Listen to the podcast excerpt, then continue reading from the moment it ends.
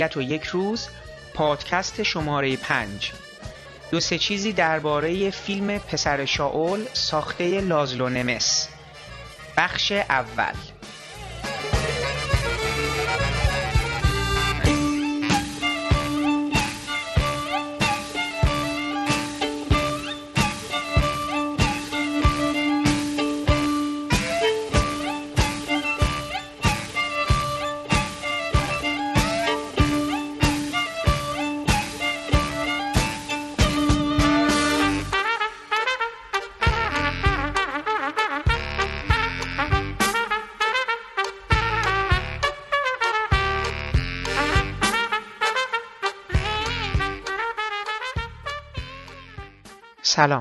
حامد صرافی زاده هستم و خیلی خوشحالم که شما شنونده مجموعه پادکست های ابدیت و یک روز هستید. موضوع این قسمت از ابدیت و یک روز فیلم پسر شاول برنده جایزه بزرگ هیئت داوران جشنواره کن و اسکار بهترین فیلم خارجی در سال 2015 و ساخته لازلو لمس هستش. اثری که به زعم من و گروهی از منتقدان جز بهترین ساخته های سینمایی سالهای اخیر بوده. فیلمی تحسین برانگیز در زمینه کارگردانی و فیلمبرداری و کار با صدا و همچنین میخکوب کننده و تکان دهنده در مضمون که البته مخالفان پرشماری هم داره و بی اندازه مناقشه برانگیز شده. من از این شماره پادکست ابدیت و یک روز خواستم تا تغییری در شکل بخش های اون بدم. در ابتدای این پادکست آقایان مسعود منصوری دبیر بخش سینمای جهان فصلنامه سینمایی فیلمخانه و مهدی پیلوریان دانش آموخته سینما و مطالعات سینمایی و نویسنده فصلنامه های سینما چشم و فیلمخانه برای ما مروری خواهند داشت.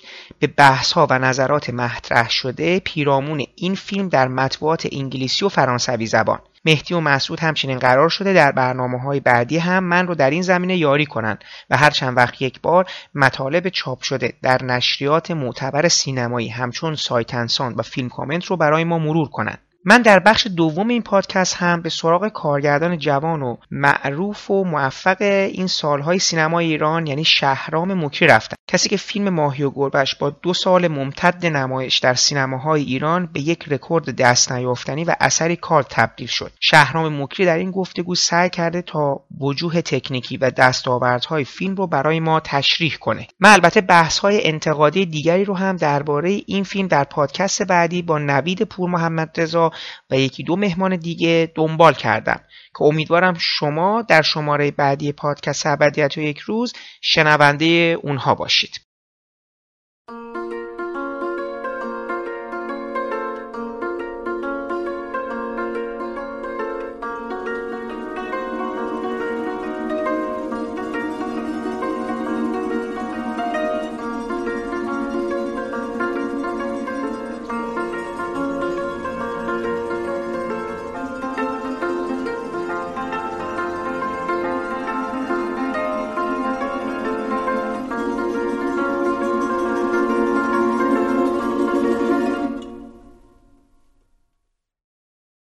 سلام ایدی جان. قرار صحبت کنیم با هم در مورد چند تا از مجله های خارجی در مورد پسر شاول. تو این فیلمو دیدی نه؟ تو فیلمو تو جشنواره تورنتو فکر کنم دیدی. بله من یک بار فیلمو فقط دیدم اونم پارسال سپتامبر بود توی جشنواره فیلم تورنتو. بله دیگه فرصت نشد که مجدد نگاه بکنم. دوست داشتی فیلمو خودت فکر می‌کنم چون که من گفتم. والا تا جایی که خاطرم هست اولین ایمپرشنی که من داشتم از فیلم خوشم اومد. تا حدود آره. زیادی. شاید به خاطر حالا جو جشنواره بود یا اون تأثیری که فیلم روی من در نگاه اول گذاشت. آخه تو از دید production هم نگاه می‌کنی به قضیه چون خودت هم کار تولید فیلم می‌کنی. ذره شاید یکم دیدامون هم فرق بکنه تو این زمینه با هم. حالا واکنش منتقدات چی بود اونجا تو جشنواره یا حالا تماشاچی یا حقیقتش توی اون نمایشی که توی جشنواره داشت کارگردان فیلم هم خودش بود و بعد از اینکه فیلم نمایش داده شد اومد روی صحنه صحبت کرد. و خب تعداد زیادی است که تماشاچیهایی که اونجا بودن خودشون به نوعی بازمانده های اتفاق بودن یک مقدارشون یا پدر مادرهاشون جزو این قربانیان این حادثه بودن و کلا مراسم بیشتر تحت تاثیر یک سری مسائل احساسی قرار گرفت. اما چیزی که خیلی جذاب بود و جالب توجه حساسیتی بودش که کارگردان فیلم قبل از اینکه فیلم روی پرده بره به نوع نحوه اکران فیلم داشت. چون فیلم خب به صورت 35 میلیمتری فیلم برداری شده بود براش بسیار مهم بودش که با همون کیفیتی که مد نظرش هست فیلم پخش بشه. بله. ولی در کل من فکر می‌کنم که فیلم خب حالا جدای از بحثی که داره در زمینه هولوکاست و یه مقدار موضوع رو متفاوت می‌کنه توی جایزه گرفتن یا توی بله. مطرح شدن توی دنیای سینما.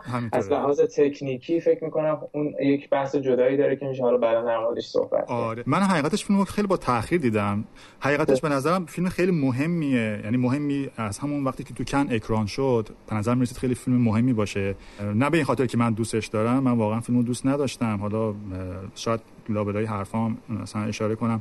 ولی به این خاطر مهمه که خیلی نظرات متضادی راجبش میشنیدیم توی کن که اکران می‌شد. خیلی کنشوها بودیم ببینیم خب این چیه که تا این حد تونسته آدم مختلف رو به حرف وا میداره من فقط حالا یک کوچولو بهت بگم توی مثلا چیزای فرانسوی زبان که من دنبال می‌کردم قبل از اینکه حالا کایه دو سینما یا پوزیتیف گزارشاشون رو بنویسن تو چیزای آنلاین اولین بار دیدیه, دیدیه پرون بود منتقد لیبراسیون که به این فیلم همون ایام کن به این فیلم حمله کرد و گفتش که این فیلمیه که خیلی ازش داره تبلیغ تعریف میشه و در حالی که حالا اون نقل قول از اون که بیشتر به یک بازی ویدئویی شبیه شده فیلم.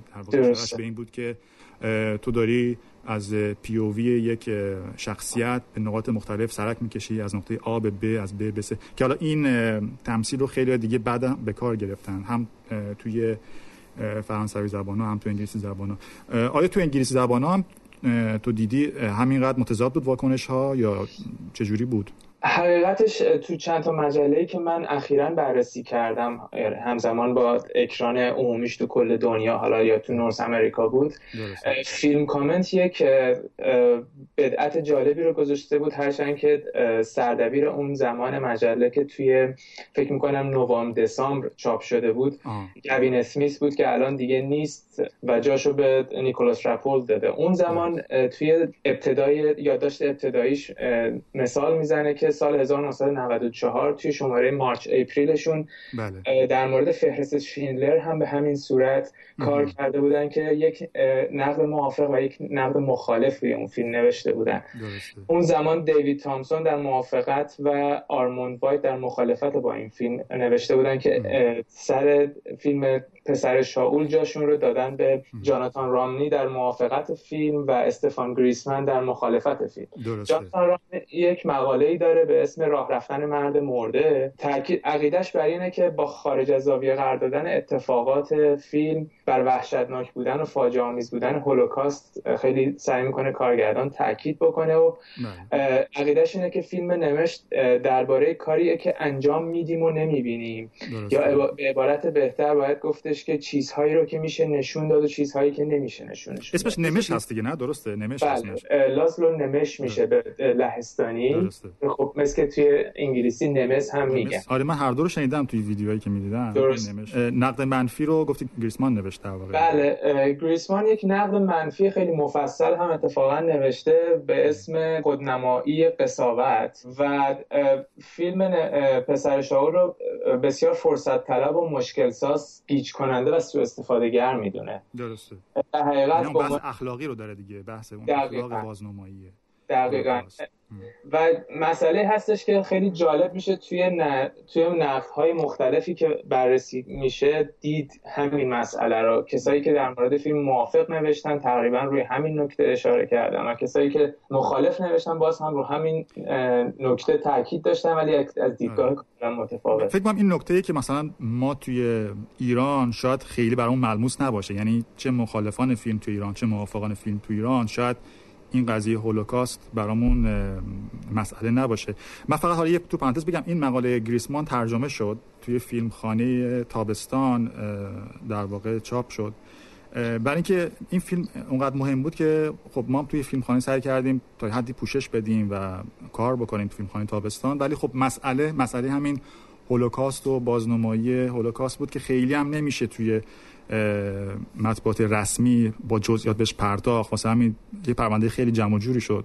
بعد از آنلاین هم تا جایی که من دیدم مثلا حتی Reverse Shot هم نقد منفی داشت. کاملا درست میگید.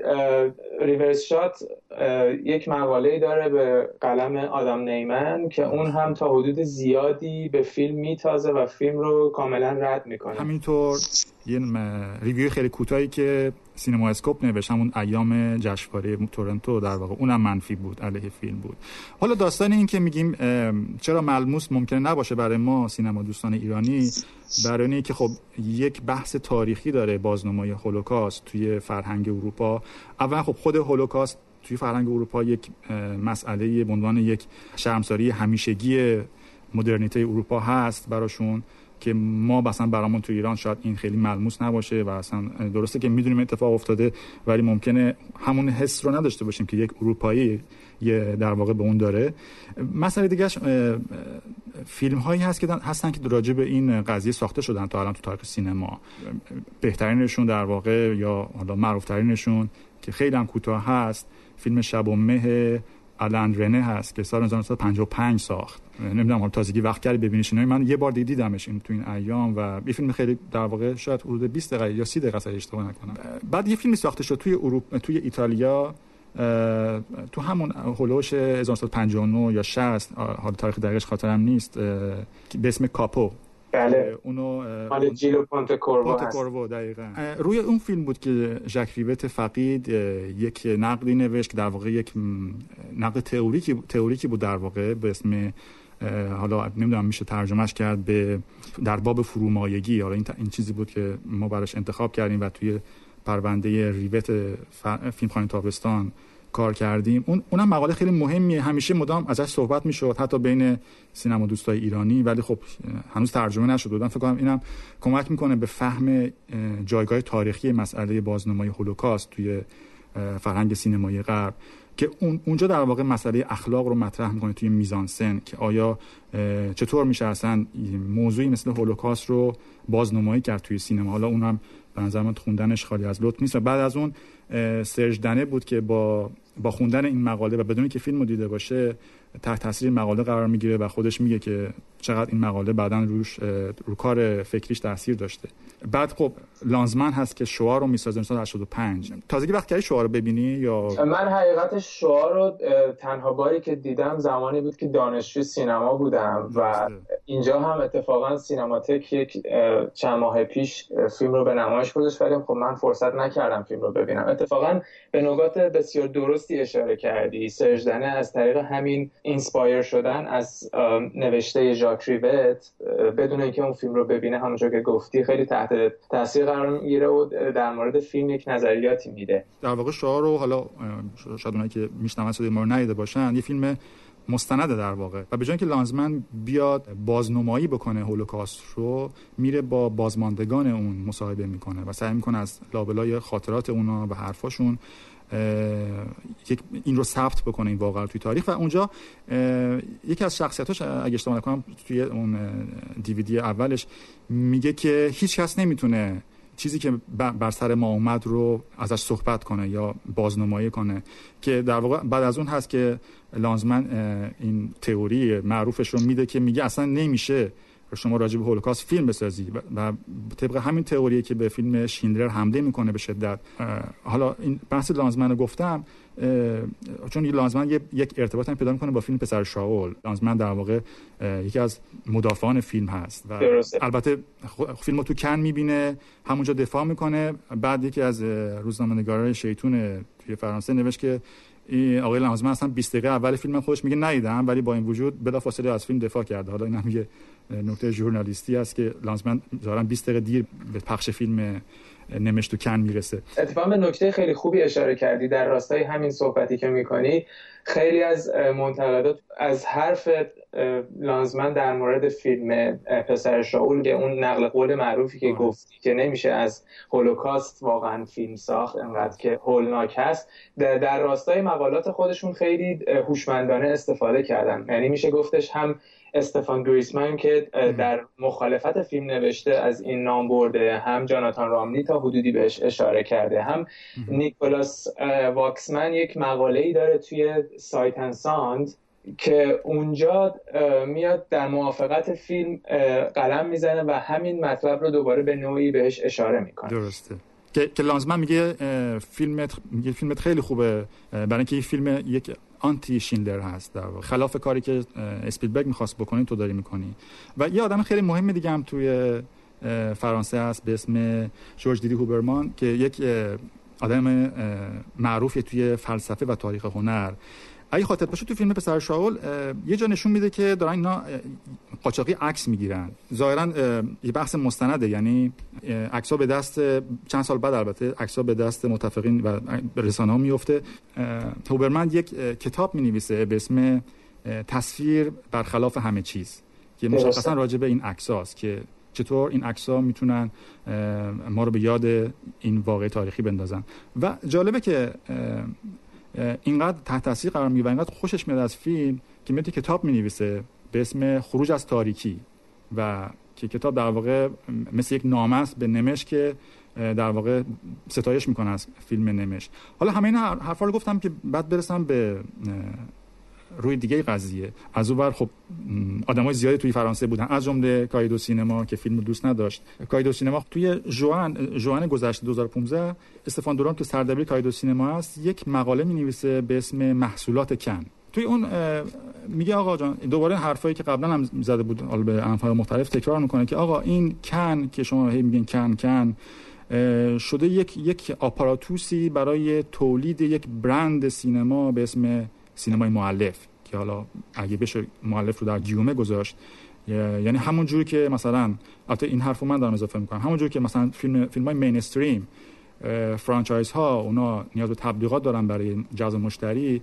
فیلم های که به اصطلاح بهشون میگن مؤلف هم از طریق جشنواره کن دارن marketing می‌کنن دارن بازاریابی می‌کنن و انتقاد اصلی دلارم توی مقاله که اتفاقا اشاره می‌کنه به پسر شاول میگه که آقا اینا انگار که یه فرمولی دیگه داره کشف میشه تو چند سال اخیر و که این مقاله ترجمه شد برای فیلم خانه تابستان.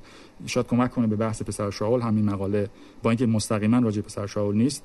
اینه که آقا شما این چند سال اگه نگاه کنین جوایزی که دارن می‌گیرن تو بخشای مختلف ظاهرا دیگه همه کارگردان دارن به این فرمولی می‌رسن که اون فرمول فرمول برنده است دیگه. هم طبق همون فیلم می‌سازن و برنده میشن و به عنوان سینمای مؤلف کارشون دیده میشه توی دنیا.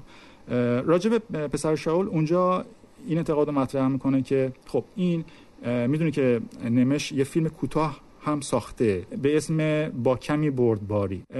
دلار میگه که این همون فیلم رو همون فرمول رو همون آپاراتوس رو می‌گیره و تبدیلش می‌کنه به پسر شاول. غیر از بحث استفان دلورم کسایی که مستقیما راجع به این فیلم توی کایه نوشتن review ی ژان پسه در واقع چاپ میشه توی کایه به اسم تجربه آشویتس. میگه اینا در واقع یک جور سینمایی رو دارن می‌سازن به اسم سینمای درگیر کننده یعنی یعنی با استفاده از Steadicam POV مثلا subjective یک جوری فیلم رو بسازی که بیننده حس کنه توی فضاست توی فیلمه. و از این طریق میگه که درسته نمش آگاه بوده به قضیه غیر قابل بازنمایی بودن هولوکاست. اما خب این رو باز همون جذابیت های cinematographic رو وارد کار می‌کنه برخلاف گفتگوهاش که میگه من نمی‌خواستم یه فیلم خوشگل بسازم. اما خب از اون ور پوزیتیو از این فیلم دفاع می‌کنه و فیلم رو میاره رو جلد مجله. اولین جمله که شروع می‌کنن من جلو دارم برات بخونم شاید برات جالب باشه. با این شروع میشه. چطور می‌توان غیر قابل نشان دادن را نشان داد؟ چطور می‌توان غیر قابل فیلم گرفتن را به فیلم درآورد؟ یعنی بحث بازنمایی رو در واقع اینجا مطرح می‌کنن. یعنی موافقان فیلم توی پوزیتیو معتقدن که خیلی خوب تونسته نمش با درس گرفتن از تجربه بد فیلم های آشویتسی پیش حالا از کاپو گرفته تا فرست شیندلر اینها مثلا زندگی زیباست بنینی که بهشون حمله شده بود تونسته خیلی خوب این موضوع غیر قابل بازنمایی رو ازش فیلم بگیره و در واقع از این نظر و اینکه چه کار شگفتی می‌کنه با باند صوتی فیلم که واقعا هم درسته. یعنی فیلم به شدت استادانه ساخته شده در این زمینه. یک جایی هم جاناتان رامنی میگه که انقدر از سوژه هولوکاست سو استفاده شده و انقدر از روش فیلم ساخته شده و دیدگاه های متفاوتی نسبت بهش رفته که یک جوری فرسوده و کهنه شده و حتی میشه گفتش که یکی از فیلم هایی که خیلی بهش میتازه همین زندگی زیباست روبرتو بنینی هست. درسته.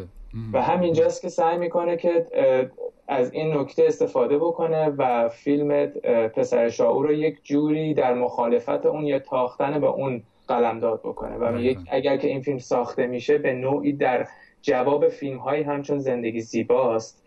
که هولوکاست رو خیلی دلپذیر و ملایم نشون میدن.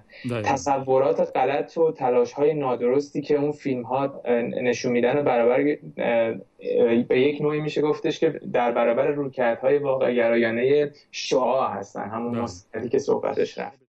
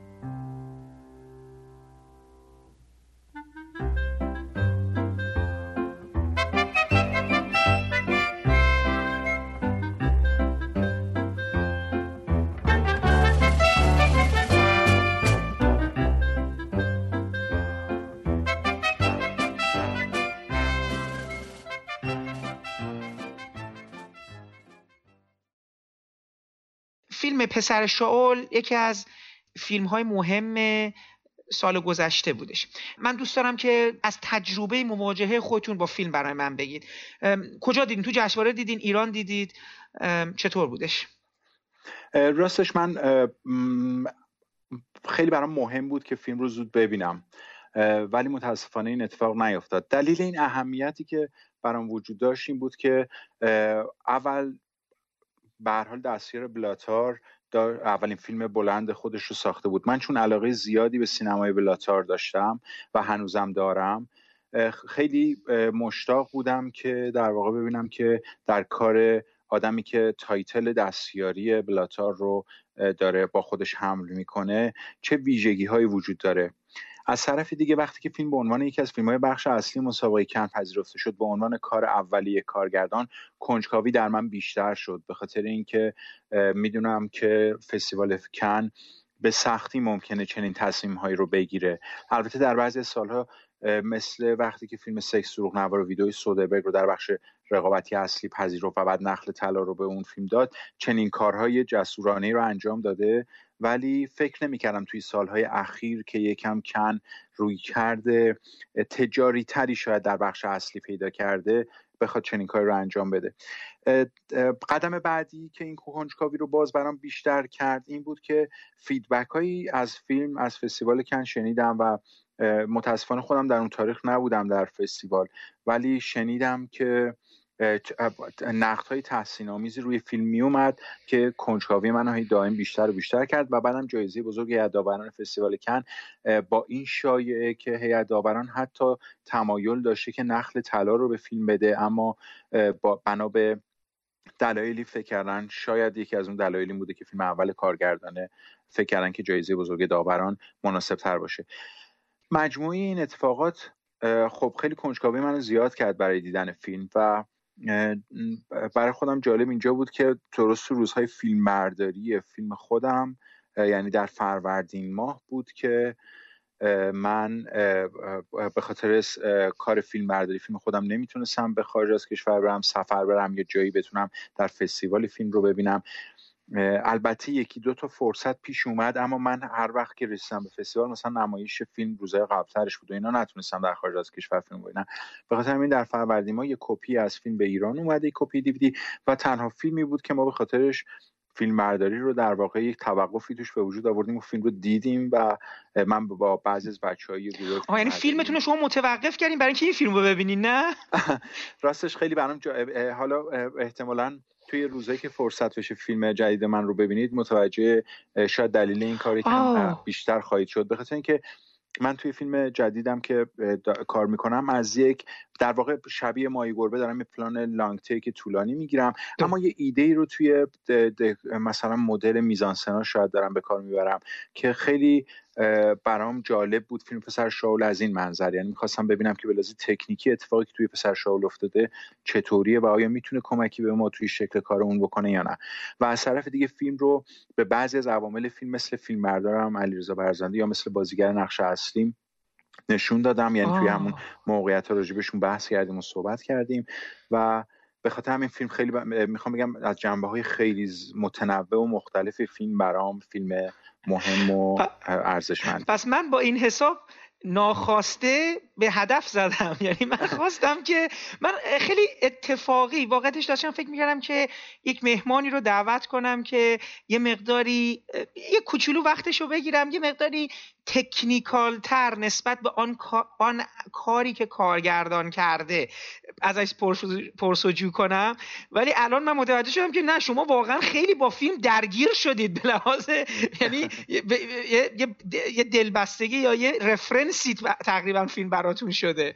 آره آره خوشحالم آره. پس اینجوری موفق شد حدس می‌زدم که در واقع شما به خاطر ماجرای تکنیکال فیلم داریم با من صحبت می‌کنین. اما فکر کردم که خب این مقدمه گفتن شاید باعث شه که یه کنجکاوی بیشتری در شنوندگان شما به وجود بیاد برای شنیدن حرفای ما. درست میگی.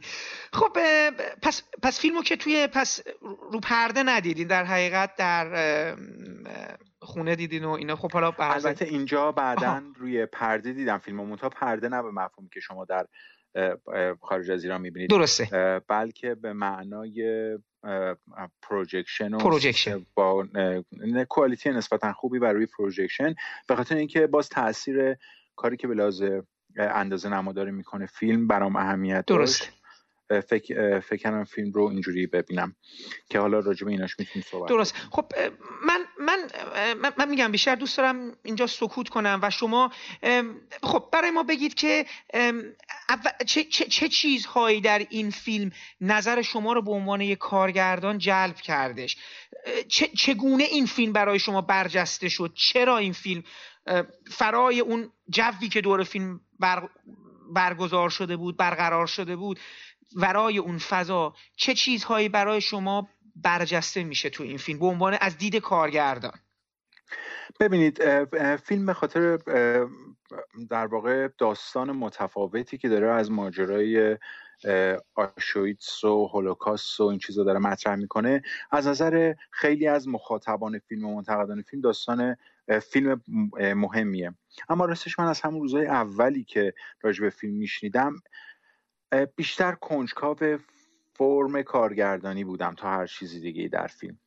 ببینید فیلم در واقع مهمترین و جدیترین کاری که به نظر من داره انجام میده نمایش اطلاعات و ارائه اطلاعات در چیزهایی که ما نمی‌بینیم. وقتی این جمله رو میگم به شکل ابتدایی شاید تصور شنوندگان شما این بشه که خب این جمله در مورد خیلی از فیلم هایی که خصوصا در دوره سینمای مدرن و سینمای متأخرتر ما شاهدش هستیم این جمله در مورد خیلی از اونا گفته شده و در مورد خیلی از اونا صدق می‌کنه. مثلا در سینمای ایران ما آقای کیارستمی رو به خاطر یکی از دلایلی که فیلمهاش برامون فیلم های قابل بحث و ستایش برانگیزی هستن در همین جمله نهفته است. اینکه ما چطور می‌تونیم نمایش بدیم چیزهایی رو بدون اینکه اونها رو بر پرده سینما ببینیم. صداهای خارج از قاب مثلا یکی از کارهایی که خیلی کمک می‌کنه به این موضوع. اتفاقی در فیلم پسر شاول میافتاد اما فراتر از اینه. توی فیلم پسر شاول در واقع ما دوربینمون در نماهای لانگ تیک و تعقیبی که شاید در مثلا دوره دوم آثار بلاتار ما خیلی اونا رو شاهد هستیم داره کاری شبیه به اون کارها انجام میده. وقتی که دارم از دوره دوم کارهای بلاتار حرف می‌زنم منظورم مثلا اون دوره که فیلمایی مثل نفرین گام اول با شروع میشه و اسب تورین تقریبا مثلا تو سال 2011 میشه گفت که آخرین فیلم این استایله. تو این فیلم ها ما پلانایی که کار دوربین کارهای تعقیبی حرکت های تعقیبی انجام میده و پلان follow shot های طولانی هست جز مشخصه کارهای آثار بلا تار میشه که بعد بعضی از کارگردانای سینمای دنیا از جمله مثلا گاس در فیلمی مثل فیل یا مثلا در فیلم مثل جری خیلی متاثر از اون شروع می‌کنه به کار کردن. اما ویژگی مهم کار بلا تار توی اون آثار تعقیبی در مدل در واقع فرمالیست عیان اونه. یعنی فرمالیست عیان رو به این خ... منظورم از فرمالیست عیان اینه که در واقع پلان ها از شیوه مستند نمایی دوره اول کار بلاتار دارن فاصله می‌گیرن و دارن خودشون رو به یه حرکت فرمی خیلی مشخص و حرکت فرمی خیلی قابل ردیابی تبدیل می‌کنن. اما توی فیلم دو فیلم مورد بحث ما یعنی پسر شاول ما در واقع با یه اتفاق جالبی رو هستیم. اون هم اینه که فیلم از نظر اون روی کردی که به مستند نمایی یا سینمای واقع گرایانه داره بیشتر شبیه فیلم های دوره اول کارای بلاتاره. مثلا فیلم مثل مثلا مردم پیش ساخته فرض کنید اما از نظر شکل فرمی داره خیلی رادیکالتر رفتار می‌کنه از, از فیلم های حتی دوره دوم سینمای بلاتار.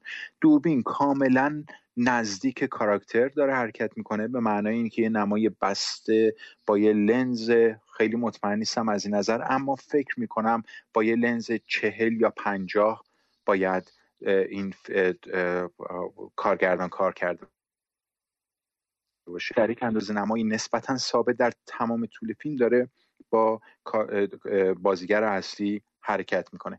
توی چنین شرایطی اتفاقی که میفته اینه که ما هر جا نیاز به اطلاعاتی بیرون از قاب داشته باشیم احتمالا کارگردان باید دوربینش رو بچرخونه اون اطلاعات رو از بیرون قاب به ما بده. اما کارگردان اینجا در این فیلم با محدود کردن خودش به این اندازه نما و با محدود کردن خودش به این لنز ثابت کار به نظرم جالبی رو در کارگردانی انجام میده و اونم اینه که تمام فضای پیرامون کاراکتر رو در اطراف ما به عنوان مخاطب می‌سازه.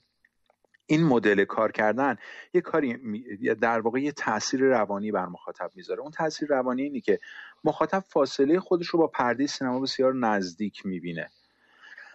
بذارین اینطوری براتون بگم. در یک دوری وقتی راجع به سینمای کلاسیک حرف می‌زدن و راجع به تفاوت اون مثلا با تلویزیون می‌خواستن صحبت بکنن به این اشاره می‌کردن که ما اندازه نماهای long shot و extreme long shot و اندازه نماهای باز رو روی پرده سینما می‌بینیم و اندازه نماهای بسته مثلا کلوزاپ ها میدیوم کلوزاپ ها اینا رو توی تلویزیون می‌بینیم.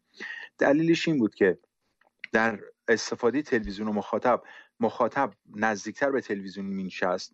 تلویزیون صفحهاشون کوچیکتر بود و امکان این که ما اندازه نمای درشتی رو در قاب های کوچیک ببینیم برامون بیشتر فراهم بود. در مقابل در سینما اندازه نماهای باز و لانگشات های بزرگ می‌دیدیم و بزرگ بودن پرده این امکان رو ما می‌داد که در واقع حس کنیم در یک جایی وسیع و بزرگ نشستیم و در این فیلم ها رو نگاه می‌کنیم.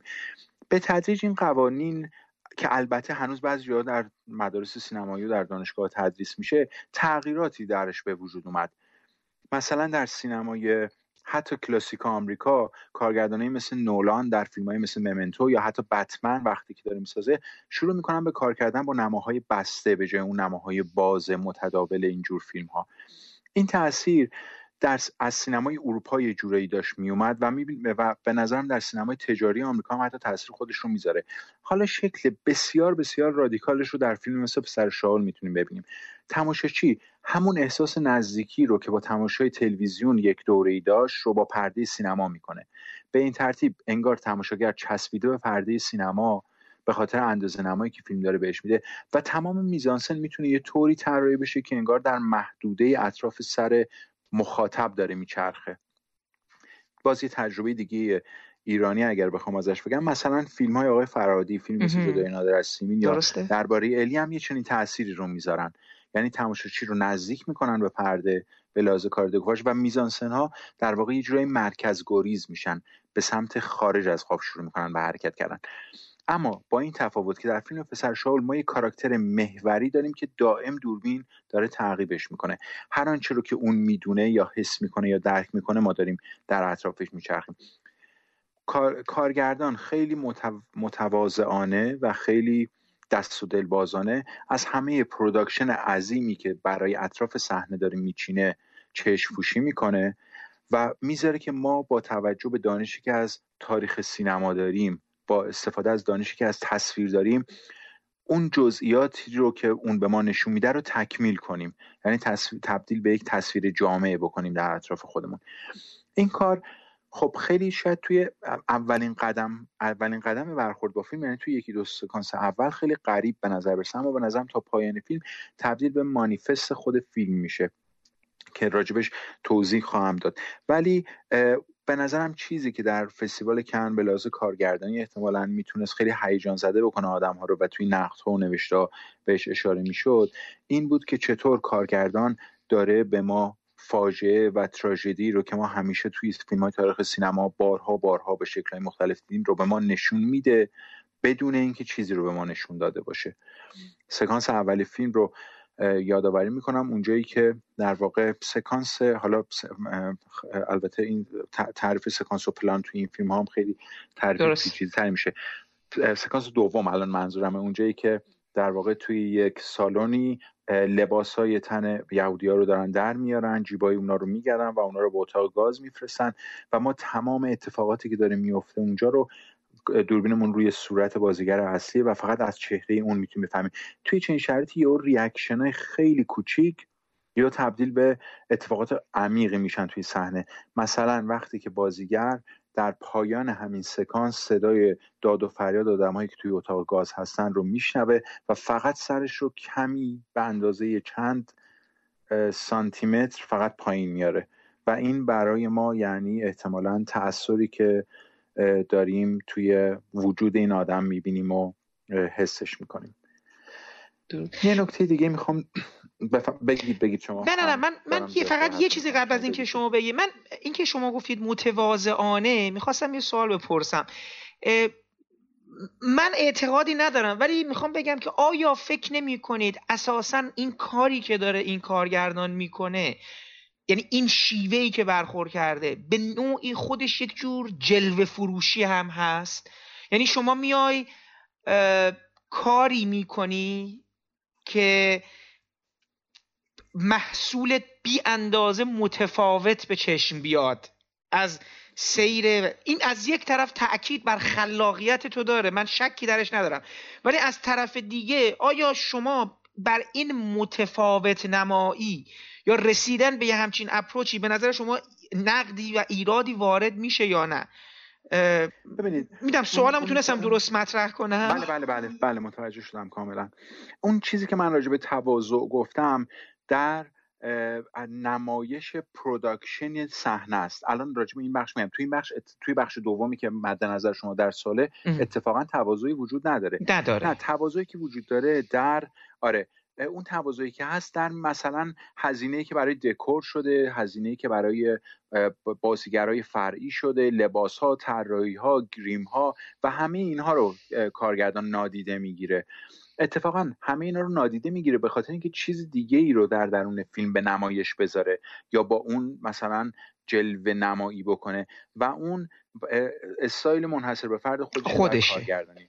بله بله که خودشه. خودش به عنوان کارگردان یا فرم فیلمش به عنوان فرم کارگردانی فیلمه اما این رو من ایراد نمی‌بینم نکته مهم برام اینه که ببینید وقتی که ما به صورت معمول با فیلم به معنای کلاسیک ترش داریم برخورد می‌کنیم داریم راجع به داستان صحبت می‌کنیم. یعنی جایی که کارگردان فرم رو به عنوان یک بیس پایه وقتی دارم از فرم حرف می‌زنم دوباره منظورم الان از فرم مثلا مسائلی مثل ساختار کارگردانی یا ساختار رواییه. خب درست. اینها رو اینها رو به عنوان یک الگوی ثابت برای خودش حفظ می‌کنه. یعنی مثلا یه شکل خیلی ساده می‌خوام بگم برای شنوندگان این گفتگو. مثلا اینکه ما می‌دونیم در دقیقه اول فضا سازی می‌کنیم در سه دقیقه اول قهرمان رو معرفی می‌کنیم در ده دقیقه اول گره رو معرفی می‌کنیم در سی دقیقه اول نقطه عطف اول رو معرفی می‌کنیم. این فرمول انقدر تکرار میشه در تاریخ سینما انقدر تکرار میشه که دیگه کسی وقتی به یک فیلم نگاه می‌کنه به این فرمولی که در زیرش پنهانه اشاره نمی‌کنه. یا این دیگه مد نظرش نیست. ما داستانهایی رو که روی این فرمول قرار گرفته تغییر میدیم. دائم داریم داستانها رو عوض می‌کنیم.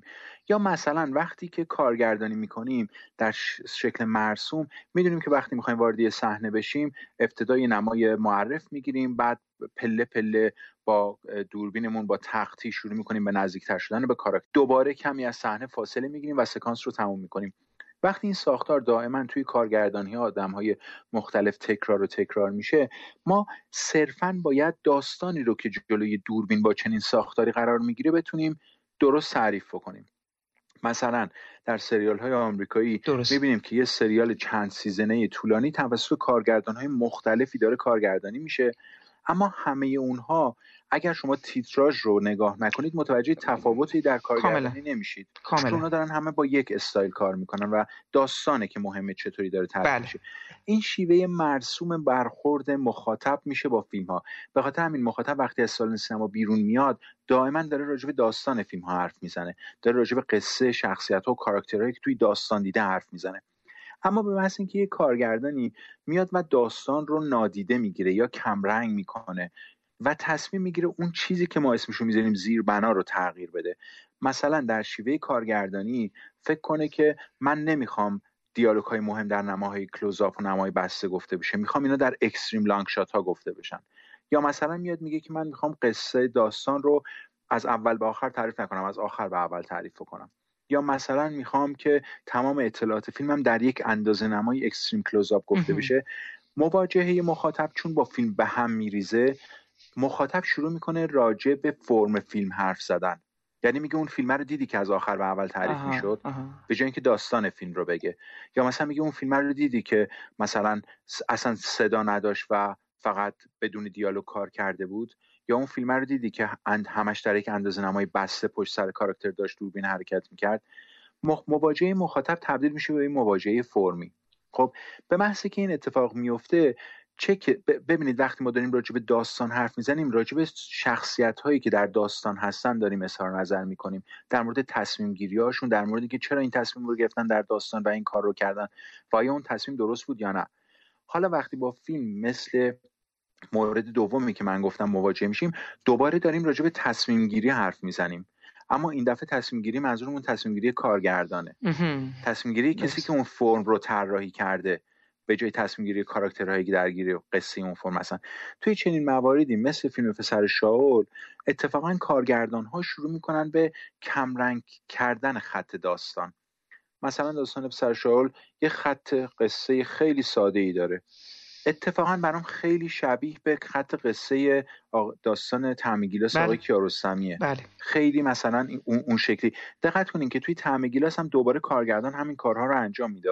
یعنی توی تعمیگیلاس کارگردان دوباره محدودیت فرمی برای خودش می‌ذاره. دوربینی که غالبا در یک اندازه مدیوم داره نمای بسته از یک کاراکتر رو می‌گیره و دائم داره با اون حرکت می‌کنه. توی طعم گیلاس.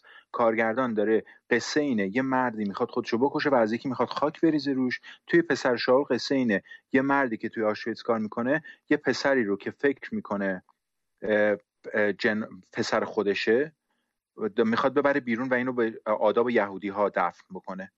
می‌خوام بگم ببینید چقدر از این نظرها شبیه به هم می‌تونن باشن. در نتیجه فیلم ها از این خط داستانی خیلی ساده پیروی می‌کنن. و در مقابل در زیر متن این خط داستانی خیلی ساده فرم های چشمگیرتری رو به نمایش می‌ذارن.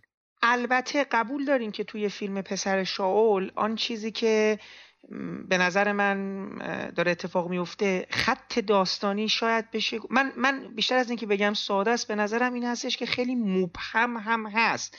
یعنی ما با یه مجموعه سوال هایی طرفیم که هیچ کدومشون برای مشخص نیستش. کارگردان هم که خصت به خرج میده در دادن. یعنی همون واقعا همونه. با اینکه هیچی به ما نمیگه انگار همه چی هم داره به ما میگه. بماند که ما یه پیش زمینه ذهنی هم از این جریان داریم. بله ما می‌دونیم یک فاجعه ای اتفاق افتاده به اسم هولوکاست. ولی آنچه که در فیلم ما داریم می‌بینیم یه جور سوال با سوال شروع میشه. اینجا کجاست؟ یعنی همه چی تاره همه چی مبهمه. این کیست؟ این بچه کیه؟ این چرا این کارو داره می‌کنه؟ چرا چرا تو این آشوب؟ چرا تو این فضا داره خودشو مشغول دفن یک یک کودک می‌کنه؟ این چه کار ابزردیه این وسط؟ جدا از اون ما قصه های کوچکی دیگه هم داریم. گویا یک شورشی هم در جریانه. گویا یک تنشی هم بین این زندانیا در جریانه. مثل این فیلم های زیرگونه زندان هستش که می‌خوان افراد بله. فرار کنن. اونجا همه چی با جزئیات برنامه های در حقیقت فرار از زندان اونجا همیشه مشخص میشه برای ما. برای ما هیجان اونجاییه که ببینیم اینا چجوری فرار می‌کنن. جدا از اینکه حالا سرنوشت اون آدم چجوری میشه خود فرار شیوه فرار کردن نقشه فرار اصل خود فیلم ها میشه. ولی تو این فیلم همه چی در یک یک جور انگار ما پرت شدیم دقیقا ما رو پرت کردن در اون لحظه. هیچی نمی‌دونیم از اینکه این آدما کیان این نسبت این کیه این چه کار است. اصلا برای چی این آدم احمق رو که داره تمام گروه رو به خراب می‌کنه دارن با خودشون میکشونن و می‌برن از اینجا. خب اینو ولش کنن اینجا. اینکه داره برای این, چه نقش مهمی توی این فرار داشت که باید این آدم حفظ می‌شد. و هارش بودن دیگه. یعنی یک جور خشونتی که داره از لحظه لحظه می‌بره با صدا و قیافه ها این نزدیک بودن. من دارم احساس می‌کنم که خط داستان شاید ساده باشه. بله مردی که ما. ولی انقدر نامش شاید بشه گفت انقدر پی اگه درست من میگم. شما تحصیل بفرمایید. فکر می‌کنم پیرنگ انقدر نامشخص یا مبهمه که ما احتمالا یکی از دلایل دیگه که داریم تو فیلم با این سرنوشت اینا می‌خوام بریم یعنی کشف روابط هم برامون مهم میشه دیگه. نمی‌دونم اینو قبول دارین صحبت من این چیزی که گفتم و؟ ببینید صد درصد قبول دارم. ولی می‌خوام باز اینو در واقع متصل کنم به یکی از ویژگی های سینمایی امروز دنیا. درسته. یعنی اینکه اینو اینطوری بزنید راجع به صحبت کنم. ببینید وقتی ما راجع به مفهوم مثل مینیمالیسم حرف می‌زدیم خب دنی در واقع داریم راجع به فیلم هایی که ساده نمایی می‌کنن صحبت می‌کنیم. در سینما. حالا من مفهوم مینیمالیسم در کل هنر یا ادبیات یا نقاشی این چیزا کاری باش ندارم. فعلا راجع به سینما. ما داریم راجع به فیلم هایی که در ظاهر در واقع ارزش رو به به ساده کردن و دوری از پیچیدگی های معمول و مرسوم می‌کنن میدیم.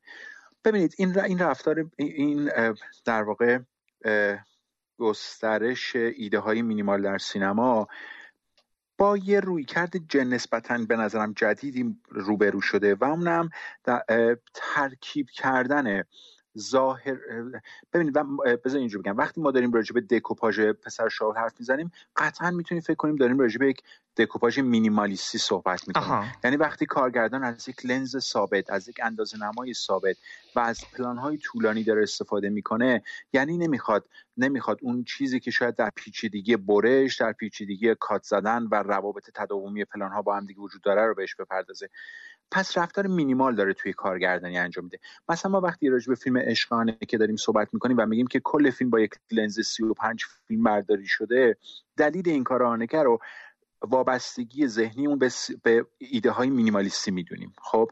اما در این حال وقتی راجع به پسر شاول داریم حرف می‌زنیم داریم راجع به پیچیدگی این مدل دکوپاژی صحبت می‌کنیم. یعنی داریم راجع به این حرف می‌زنیم که فیلم سادگی این مدل اندازه نما رو لنز رو تنها به خاطر سادگیش نمی‌خواد بلکه انگار همزمان داره یه پیچیدگی رو از مدل میزانسانا در بیرون این قرار میده که ازش ما فقط یه تاشهایی رو توی فیلم می‌بینیم.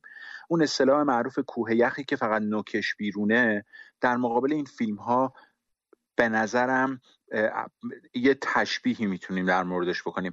ببینید اگر مینیمالیسم مثل مثل زیبایی یه تکه یخ شناور بر آب باشه این مدل مثل زیبایی کوه یخیه که نوکش بیرون از آبه.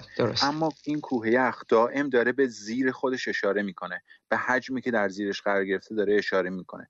به خاطر همین اتفاقا من توی صحبت هم گفتم که این فیلم ها چقدر وامدار خود سینما هستن چقدر وامدار خود تاریخ سینما هستن. چون همونطور که شما به درستی اشاره کردید فیلم میگه اگر می‌خوای چیزهای پیچیده تری از این روابط بدونی به تاریخ مراجعه کن به تاریخ سینما مراجعه کن به همه فیلم های ژانر فرار از زندان مراجعه کن به همه فیلم های ژانر فیلم, فیلم های که درباره هولوکاست ساخته شده مراجعه کن. من الان نه فرصتشو دارم نه حوصلهشو دارم نه می‌خوام که اطلاعاتی در این زمینه ها به تو بدم. خب ببینید فیلم ها این فیلم ها هوشمندانه این, این کار رو انجام میدن ها. حجم زیادی از اطلاعات رو به بیرون از دنیای فیلم منتقل کردن. اما دائم دارن یه عین خود دکوپاژ دائم دارن یه تاشای ازش توی فیلم می‌ذارن. در نتیجه آره درسته. ما حس می‌کنیم شاید انگار تو این زندان می‌خواد شورشی هم بشه. ولی این حس از کجا داریم؟ از دیدن فیلم های شبیه به این داریم که توی چنین شرایطی آدما رفتاری شبیه به شورش انجام میدن. یا این آدما می‌خوان فرار بکنن. ولی این اطلاعات رو از کجا داریم؟ از فیلم های شبیه به این داریم که قبلا توی تاریخ سینما دیدیم. در واقع فیلم به نظرم کل در, در کل فرایندش توی یه پروسه فرمی داره حرکت می‌کنه. یه نمای فلوی long shot که یه آدمی توش نزدیک دوربین میشه و ما میبینیمش. یه موقعی راجب فیلم لایمی سودربرگ با یه چنین نمایی در ابتداش با این نقد مواجه شدم که نوشته شده بود که چقدر سودربرگ کار جالبی می‌کنه. یک آدم بدون گذشته رو با یه چنین شکل فرمی به ما نشون میده. به نظرم فیلم پسر شاول هم همین کار رو می‌کنه. یعنی فی آدمی که ما انگار یک از یه background محو و فلو میاد و نزدیک دوربین میشه و ما تازه چهره focus ازش می‌بینیم و دوربین دائم توی همین نما باقی میمونه باقی میمونه باقی میمونه تا در پلان فینال به یه اندازه نمای باز مشابه ابتدای فیلم می‌رسه. یعنی در واقع رهایی که در پایان فیلم وجود داره رهایی از شکل فرمی فیلمه. رهایی در مدل فرمی فیلمه. نه رهایی که در داستان نهفته باشه یا هر چیزی. به همین پایان گنگ داستان پر از ابهام ما از گذشته کاراکترها چیزی نمی‌دونیم. باز اشاره می‌کنم مثل طعم گیلاس که ما نمی‌دونیم اون آدم چرا می‌خواد خودکشی درست. یادم اون سالی که طعم گیلاس ساخت شد خیلی ها راجع به این گفتن که آدمی که ما دلیل انگیزه خودکشیش رو نمی‌دونیم اما در تاریخ سینما اگر آدم می‌خواد خودکشی کنه ما اول انگیزه رو می‌فهمیم. بعد شروع می‌کنیم به قضاوت کردن درباره کاراکتر که باید این کارو بکنه یا نکنه. توی اونجا آقای کیارستمی چطور حذف می‌کرد انگیزه رو؟ درست. اینجا هم همین اتفاق داره میفته یعنی ما کل background های تاریخی background های معمایی background های هیجانی قصه داره برامون به کمترین تقلیل پیدا می‌کنه به خاطر اینکه شکل فرمی فیلم به نظرم بیاد رو و روتر از همه چی قرار بگیره. و البته یک چیزهایی رو من حالا توی صحبت هایی که با همه کردم ببینید خیلی جالبه. من احساس کردم ناخواسته فیلم جدا از اینکه داره بر یک یک ابزوردیزمه یک یک پوچگرایی کل این فرایند سهه می‌ذاره. در دل خودش یه چیز دیگه داره. انگار به نظر میاد که این مرد با با زوم کردن با متوجه کردن خودش به صورت کامل به یک موضوعی که کاملا اصلا این آدم دفع بشه یا نشه یک هدف برای خودش می‌سازه که جهان اطرافش رو دیگه نبینه. و عملا فیلم جدا از اون که داره این نشون ندادن رو به ما نشون میده اینکه چگونه می‌شود چیزی رو نشان نداد ولی نشانش داد با اون مرد با اون شخصیت اول همراه میشه. به این صورت که دیگه ما فقط این, این میزان توجه آدم و این میزان گمگشتگی و فاصله این آدم با جهان از طریق همون نامشخص بودن فلو بودن تصاویر داره رخ میده. در عین حال من به نظرم یک فیلم البته حالا جالبه لازلو نمس یک ارتودکس و یعنی یک یهودی ارتودکسه و البته فیلم توسط سازمان های یهودی هم fund شده. من شکی درش ندارم. ولی ناخواسته به نظرم فیلم به یه جای دیگه هم داره می‌رسه. ببینید این آدم با focus کردن روی این دفن باعث میشه که هم برنامه فرار این افراد به هم بخوره. یعنی با بیش از اندازه تمرکز کردن روی چیزی که از دست رفته هم اکنون رو فراموش می‌کنه. یعنی وحشت اکنون رو از دست میده و هم خودش و هم اون گروه در انتها به هیچ س... یعنی چیز میشن؟ همه چیز رو از دست میده. بخاطر اینو برنامه اینو تعویق میفته من احساس می‌کنم فیلم به صورت ناخواسته داره در مورد این میزان توجه رسانه ها به هولوکاست به عنوان یک امری که دیگه از دست رفتم داره سهه می‌ذاره. به این مفهوم که شما با تاکید بیش از اندازه بر روی فاجعه ای که گذشته که قطعا فاجعه بوده ولی به نظر میاد اتفاق فاجعه واری که داره دور برت الان میفته شما می‌تونی بگیره یک سرش داعشه و سر دیگهش اتفاقی که داره مثلا بین فلسطین و اسرائیلیا داره میفته کلا. رسانه فراموش کرده. رسانه انگار داره میگه به اون قبل هی هی فیلم در مورد گذشته می‌سازه هی از هولوکاست داره فکت میاره. این این وجه دوگانه نمی‌دونم برای شما برجسته شد تو فیلم یا نه. یعنی می‌خوام به نظر تماتیکی جدا از اون فرم. چیز دیگه ای در فیلم برای شما برجسته شده توی این روابط یا اصلا کلا عمل کرد این این شخصیت این این در حقیقت فیلم یک وان شو دیگه یک وان شو کارگردان و این بازیگرشه. می‌خواستم ببینم شما چیز دیگه ای در فیلم دیدین مثل من؟ ببینید راستش این این تحلیل خیلی برام تحلیلی که دارید می‌کنید خیلی برام تحلیل جذاب و جالبیه. چون به نظرم می‌رسه که در واقع فیلم برخلاف اون چیزی که خیلی در موردش گفته شد در واقع صرفا فیلمی نیست در فیلمی تکراری دوباره درباره ایده هولوکاست اما با همون روی کرد. اتفاقا فیلم همونطور که شما به درستی دارین بهش اشاره می‌کنین در مورد در مورد به نظرم در مورد اینه که ما ما چطور ببینید ما در واقع نمی‌فهمیم که آیا این پسر واقعا پسر اونه یا نه. اصلا ما در واقع نمی‌فهمیم به نظر من که آیا این یه پسر یا نه. یعنی همینقدر همینقدر همه چی برای ما توی حاله از ابهام قرار گرفته. توی چنین شرایطی به نظرم می‌رسه که اون بیشتر تبدیل به یک شمایل میشه تبدیل به یک در واقع نیت میشه بله. برای اینکه به جای اینکه در واقع تبدیل به یک انگیزه خونی یا تبدیل به یک انگیزه قومی بشه بیشتر تبدیل به یک بهانه میشه برای اینکه ما فکر کنیم آیا می‌تونیم اصلا به واسطه این بهانه آیا به واسطه به قول شما بها دادن به این بهانه. ما آیا می‌تونیم از این شرایطی که توش در, در حال حاضر گرفتار هستیم بیرون بیایم یا نه؟ به خاطر همینه که فیلم به نظرم به اون جزئیات تاریخی یا به اون جزئیات به اون جزئیات نمایشی که می‌تونه فیلم رو به سمت یک مستندگرایی مطلق که اتفاقا فیلم توان و بنیش رو داشته پیش ببره از اینا همه پرهیز می‌کنه. فیلم انگار داره در مورد یه بذارید اینطور بگم. از اون ایده مینیمالیستی که چیزی که می‌بینید همان چیزی است که می‌بینید فرار می‌کنه اتفاقا. درسته. بنا به همون چیزی که در یعنی صحبت قبلیم گفتم. یعنی این فرار تبدیل میشه به چیزی که می‌بینید رو مس... مس... تمثیلی قرار بدید. نمادی قرار بدید. درست. نشانی قرار بدید. به خاطر همینه که همینجوری با در واقع با خصت داره راجبش حرف می‌زنه. به خاطر اینکه ما تهش به این برسیم که آیا ما فیلمی که می‌دیدیم یک نمایش رالیستی به مفهوم مینیمالش بود؟ در واقع اینطور نیست به نظر منم. به نظرم این برداشت شما خیلی خیلی برداشت خوب و منحصر به فردی می‌تونه از فیلم باشه که فیلم یه جورایی داره سیاست های امروز جامعه یهودی دنیا رو زیر سوال می‌بره. من یعنی در حقیقت میگم خیلی دوست داشتم بیشتر صحبت کنم ولی هم نمی‌خوام وقتتون رو بگیرم. اگر احیانا نکته یا نکاتی تو ذهنتون بود که می‌خواستین بگید و من تو سوالام مطرح نشده بود و اینا من دوست دارم بشنم. چون فکر کنم یه چیزایی بود دوست داشتین اشاره کنید اگر چیزی مونده که یعنی چیز قطعا چیزهای زیادی مونده برای شرکت ولی تو همین بازه زمانی اگر چیزی مد نظرتون هست من من من و ما شنونده هستیم آقای مکری مرسی قربونتون ببینید من فقط به عنوان یه نکته پایانی می‌خوام راجع به این موضوع صحبت کنم که الان توی صحبت هم یه اشاره الان بهش بله. کردم بله. و اونم اینه که ببینید مدل فیلم گفتن به مدل روایت کردن و فیلم تعریف کردن به, به شکل متأخرش به شکل خیلی خیلی متأخرش.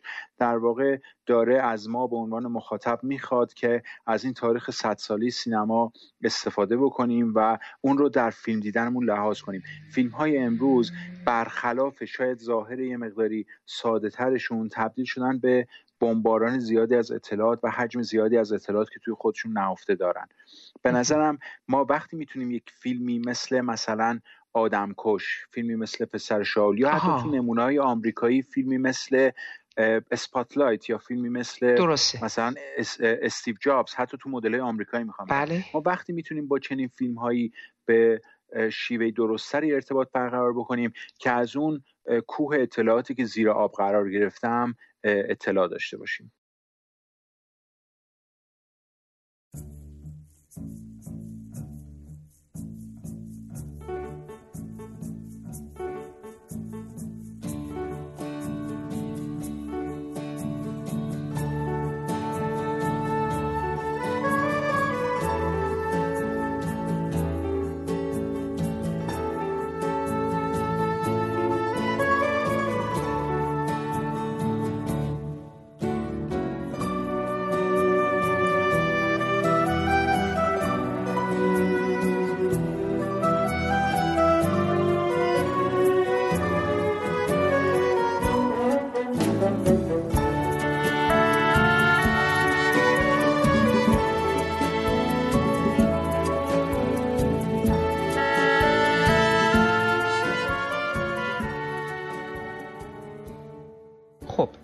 پادکست هم همینجا به پایان می‌رسه و شما می‌تونید ادامه بحث های پیرامون فیلم پسر شاول رو در قسمت بعدی بشنوید. من در قسمت بعدی با نوید پور محمد رضا و شاید یکی دو مهمان دیگه درباره وجوه دیگری از فیلم بحث کردیم و سعی کردیم به واسطه این فیلم به نکات دیگری هم اشاره کنیم. پیش از پایان این برنامه باید از آقای بیژن موسوی که من رو در تدوین این پادکست یاری کردن تشکر کنم. برای رعایت نصف نیمه حق مؤلف هم باید به قطعات موسیقی که از اونها در این پادکست استفاده کردم اشاره کنم. موسیقی تیتراژ این پادکست به اسم رقص گدایی از ساخته های گروه کلزماتیکس هستش و برگرفته از آلبوم موسیقی تسخیر شده یا جن زده. باقی قطعات عبارتند از نیایشی برای مادام دی ساخته الکساندر دسپلات برگرفته از آلبوم موسیقی متن فیلم Grand Budapest Hotel. قطعه سرگرم کننده یا سرگرمی ساز ساخته ماروین هملیش و برگرفته از آلبوم موسیقی متن فیلم نیش. قطعه زندگی زیباست ساخته نیکولا پیوانی برگرفته از آلبوم موسیقی متن همین فیلم. و برای پایان این پادکست هم من برای شما قطعه ربیا اترانتلا ساخته انیو را در نظر گرفتم. این قطعه همون موسیقی هست که تارانتینو در تیتراژ پایانی حرامزاده های لعنتی از اون استفاده کرد. تا برنامه بعدی خدا حافظ و با هم گوش می‌کنیم به قطعه ربیا اترانتلا ساخته انیو کنه